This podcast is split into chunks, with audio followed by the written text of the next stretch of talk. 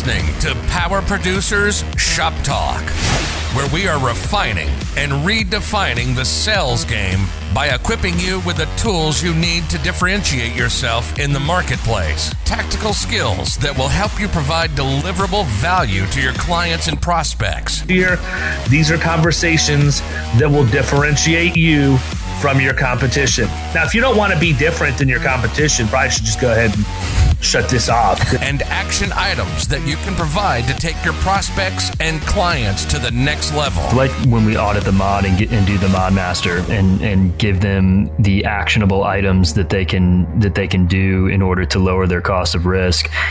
This is Power Producers Shop Talk. Production redefined. Reasonable and what wasn't, and and I think that you know that's that's spot on. And you know these people that we're talking with don't necessarily understand what their exposures are and what they can even do about them. Um, you know when they're uncovered. So I, I do like that what we're able to provide is something tangible, action items that they can do. Are you ready to feel the power? Hey, everybody, welcome to Power Producer Shop Talk episode Double Deuce 22. Mm. Man, we've been recording a lot of stuff this year. Lot of Considering, stuff, we started, man. considering you started in April, uh, oh yeah, we've been going nuts. we're going to hit 100 by the end of the year, which is, you know, which That's makes me strong. wonder why do we only have 23 reviews on iTunes? Got to get more reviews. You you know, know, I don't, I don't know. I just I went there today thinking maybe some people listened and we made an impact on their life. And what I found was some jackleg that gave us a two star review and typed a bunch of gibberish as their comments. And cool. not a yeah, good move, bro. We know who you are. yeah. You must have forgotten we trace everybody's IP addresses with everything we do. But anyhow, you know, I wanted to take a couple minutes and talk about some of what we were just introduced in the last episode where we were talking about how you build good client carrier relationships because one of the things that I've learned over the course of the last 6 months, 8 months is nobody knows how to onboard middle market accounts if they've never sold one before. Sure. Never really, never really thought about that. You know, I'm helping. Well, I mean, the most of most of what goes into it is, is just thinking about how to get the deal done, not necessarily what comes after that. Right. And that's not as simple as just binding coverage, getting it entered into the AMS and calling it a day. So I'm going to share some things that I've run into over the course of my career that I recommend people do when they're working on middle market accounts. Now, listen, if this account's $25,000 in premium, even though we could classify that as middle market, that's not really what we're talking about. We're talking about your jumbo hundred and some thousand in premium plus you really need to take a different angle in terms of how you do this. So, the one I wanted to start off with, and I did mention in our last episode that as you're having this kickoff meeting, you needed to have people there. You needed to have loss control people from the carrier, you need to have the underwriter, you need to have claims, and you need mm-hmm. to have audit. And I want to start with audit because I think that's the one that a lot of people would never think about. And what's Right. crazy is people don't think about it yet that's many times the wedge that's used to get them in the door to get the deal. Oh how's your audit go? My audit was terrible. My agent never prepares me for it.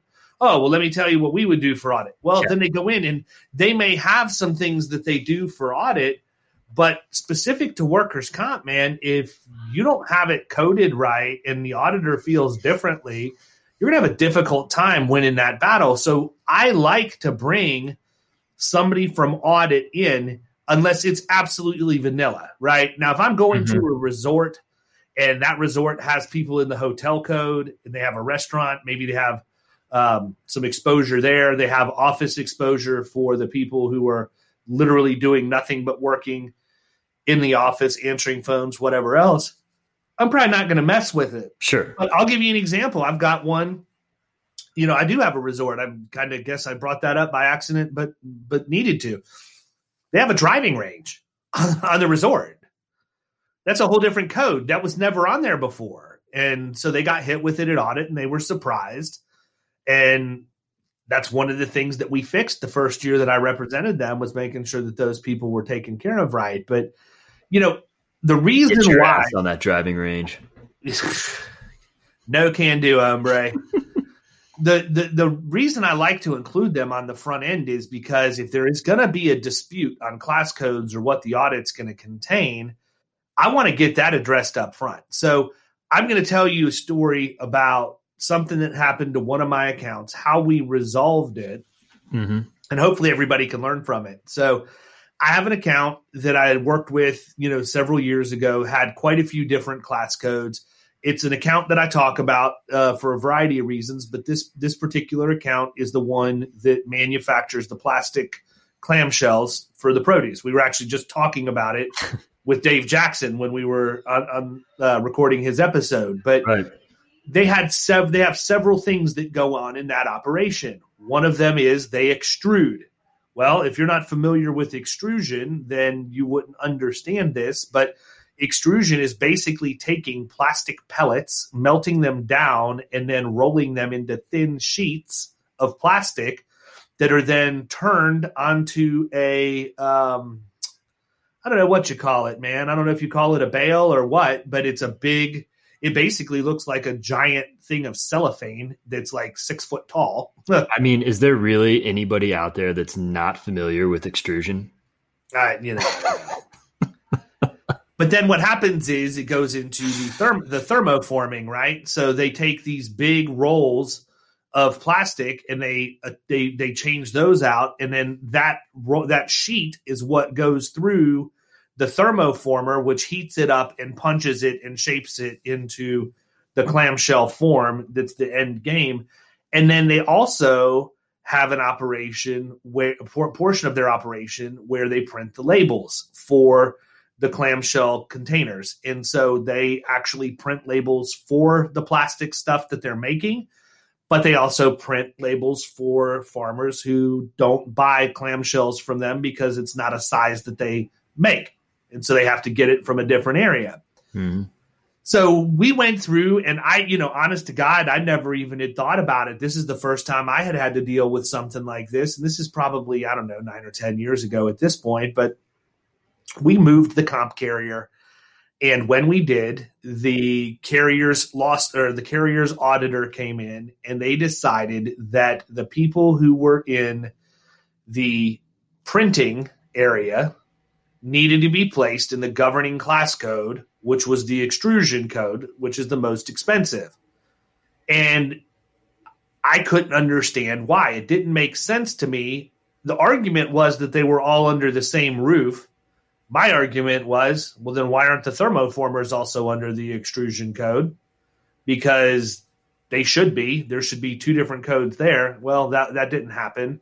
Um, and so basically, it, it, it's crazy because where the where the printing area was, it was completely fenced off. You had to have an ID card to get in there. Like you weren't going to accidentally end up in the printing area. You had to be assigned to that area. Stupid logic. Why just because they're under the same roof would they need to be in the same code? I mean, and, I don't know. You know, it doesn't make sense to us, but not right. everything in, in the world of comp does. So we actually had to get NCCI involved uh, NCCI hmm. sent their field auditor out, and their auditor came to check to see what was going on. And I can tell you, people, if you've never been through an NCCI class code audit, I highly recommend that if you have that opportunity, you sit through it.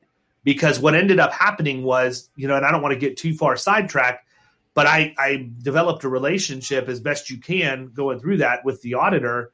And then that same auditor audited three more of my clients over the course of the next two or three years. Hmm. So she already knew who I was. I already knew who she was, and it wasn't there wasn't any animosity at that point. Hmm. And I was up front with her when she came in. I said, I really don't know why Zenith wants this. Well, as it turned out, um, NCCI ended up siding with the carrier and said no because of the rule. There's a, there is a rule of how it's set up, and because they're paid from the same entity then they have to be under the governing code. But if you move all of those employees to a completely different FEIN number and, and, pay them out of that, you can use that code.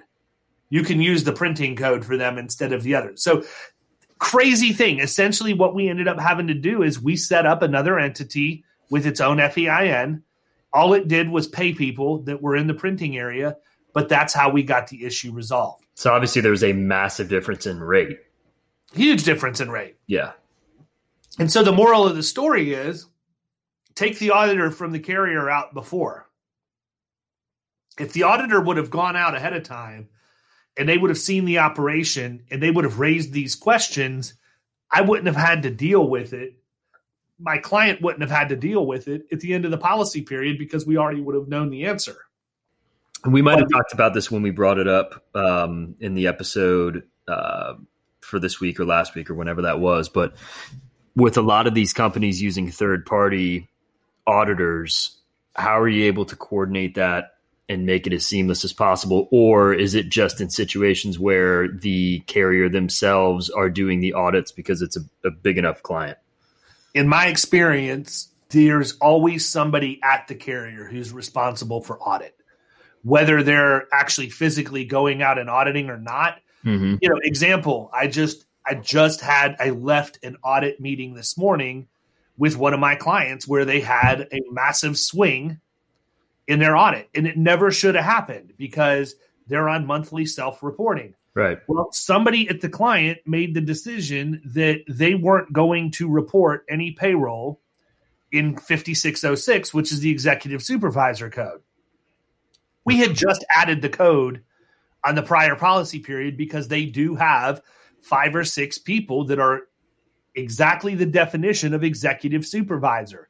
They talk to clients, they go out, they talk to the foreman on the job site, they do not engage in any work, they don't lift a hammer, none of that stuff, but they're also not in the office all the time. We had to we had to code them as executive supervisors. These people are also some of the highest compensated people in the company. So were they just put in the other code, the, They- like the, the field code versus I think the, no, I think they were put in the sales code for reporting, which was a huge no-no. right? But number two, um, when the auditor came in, it pushed them into the plumbing code. It's like five x the rate. So Right. my client has this. They have all these highly compensated people who don't do any plumbing or any HVAC work, but they're pushed into that class code, and it resulted in a nasty additional premium. That case, the audit was done by an outsourced audit firm.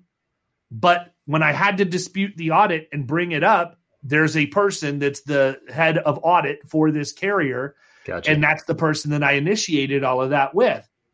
Now, for a learning experience for those of you out there that, that run into things like this, one of the things that needs to happen is you need to be in communication with the HR people at your clients because the reason that all of this happened on this audit this with this particular account is is really easy. We added 5606, but the HR person didn't go to the payroll company and then say we need you to add 5606 to our 5606 to our list of codes and these are the people that are in there so that when they were key, running the payroll reports to key it in every month no payroll registered in 5606 so they had no reason to um, they had no reason to to to enter it or to think they needed to enter it so it's an easy fix but again if we didn't include audit you know if we would have included audit at the beginning which we technically did because this all was addressed in last year's audit it was just a it was just a fluke in that it didn't get reported to the payroll company the right way so Mhm. makes sense. you know and participate in the audits people you can learn a lot i mean early on when you joined me man i had you at a couple of audits pretty quick because i Really wanted you to see like, within. I don't even know. I don't even know if I was. It could have been more than like a month. no it wasn't i don't even know you had your license yet but i told you i was like hey i'm getting ready to go out to an audit it would make sense Yeah. for you to come sit through The this AC, thing with the me AC company. yeah it'll make it'll make sense to you down the road Right. Absolutely. if you're not doing that you need to because there's a lot of things that can happen. I mean there's been times where an outsourced auditor will want to flag one of my clients for not having proof of coverage for workers comp. Well i'll just go to the department of financial services website pull up proof of coverage and show it to them yeah my client should have a certificate but if i can show you that there was uninterrupted coverage by going to the state website then i save my client additional premium as a result. Mhm. You will gain more credibility. Even if you just sit there, ask a couple of questions to make it look like you know what you're talking about, and do that to participate, you're going to gain credibility like you couldn't imagine with your client, but you're also going to drive positive financial results for them too because you can eliminate a lot of back and forth by just being there when they do it. You can eliminate even eliminate even more if you can have the audit person from the carrier in the onboarding meeting at the beginning. And that's really all I have to say about it, man. I can't belabor that point anymore, but the auditor is somebody that is often overlooked until they actually show up to do the audit. Then you hate their guts. Mm-hmm. They're not bad people, man. You just gotta you gotta understand how to work them and deal with them and make sure that you include them. Yep. Whisper whisper in their ear, tell them they're special. You know what I'm talking about. Little dickle. Yeah. Throw easy. That would be George Dickel.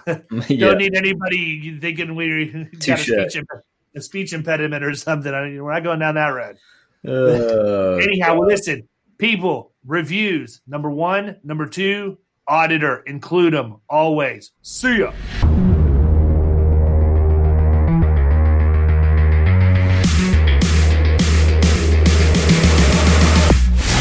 Been listening to Power Producers Shop Talk. You can follow us at the Power Producers Podcast on Facebook and Instagram. And if you want to take your game to the next level, check out our commercial insurance training course at killingcommercial.com or visit Amazon to pick up a copy of our international best selling book, The Extra Two Minutes.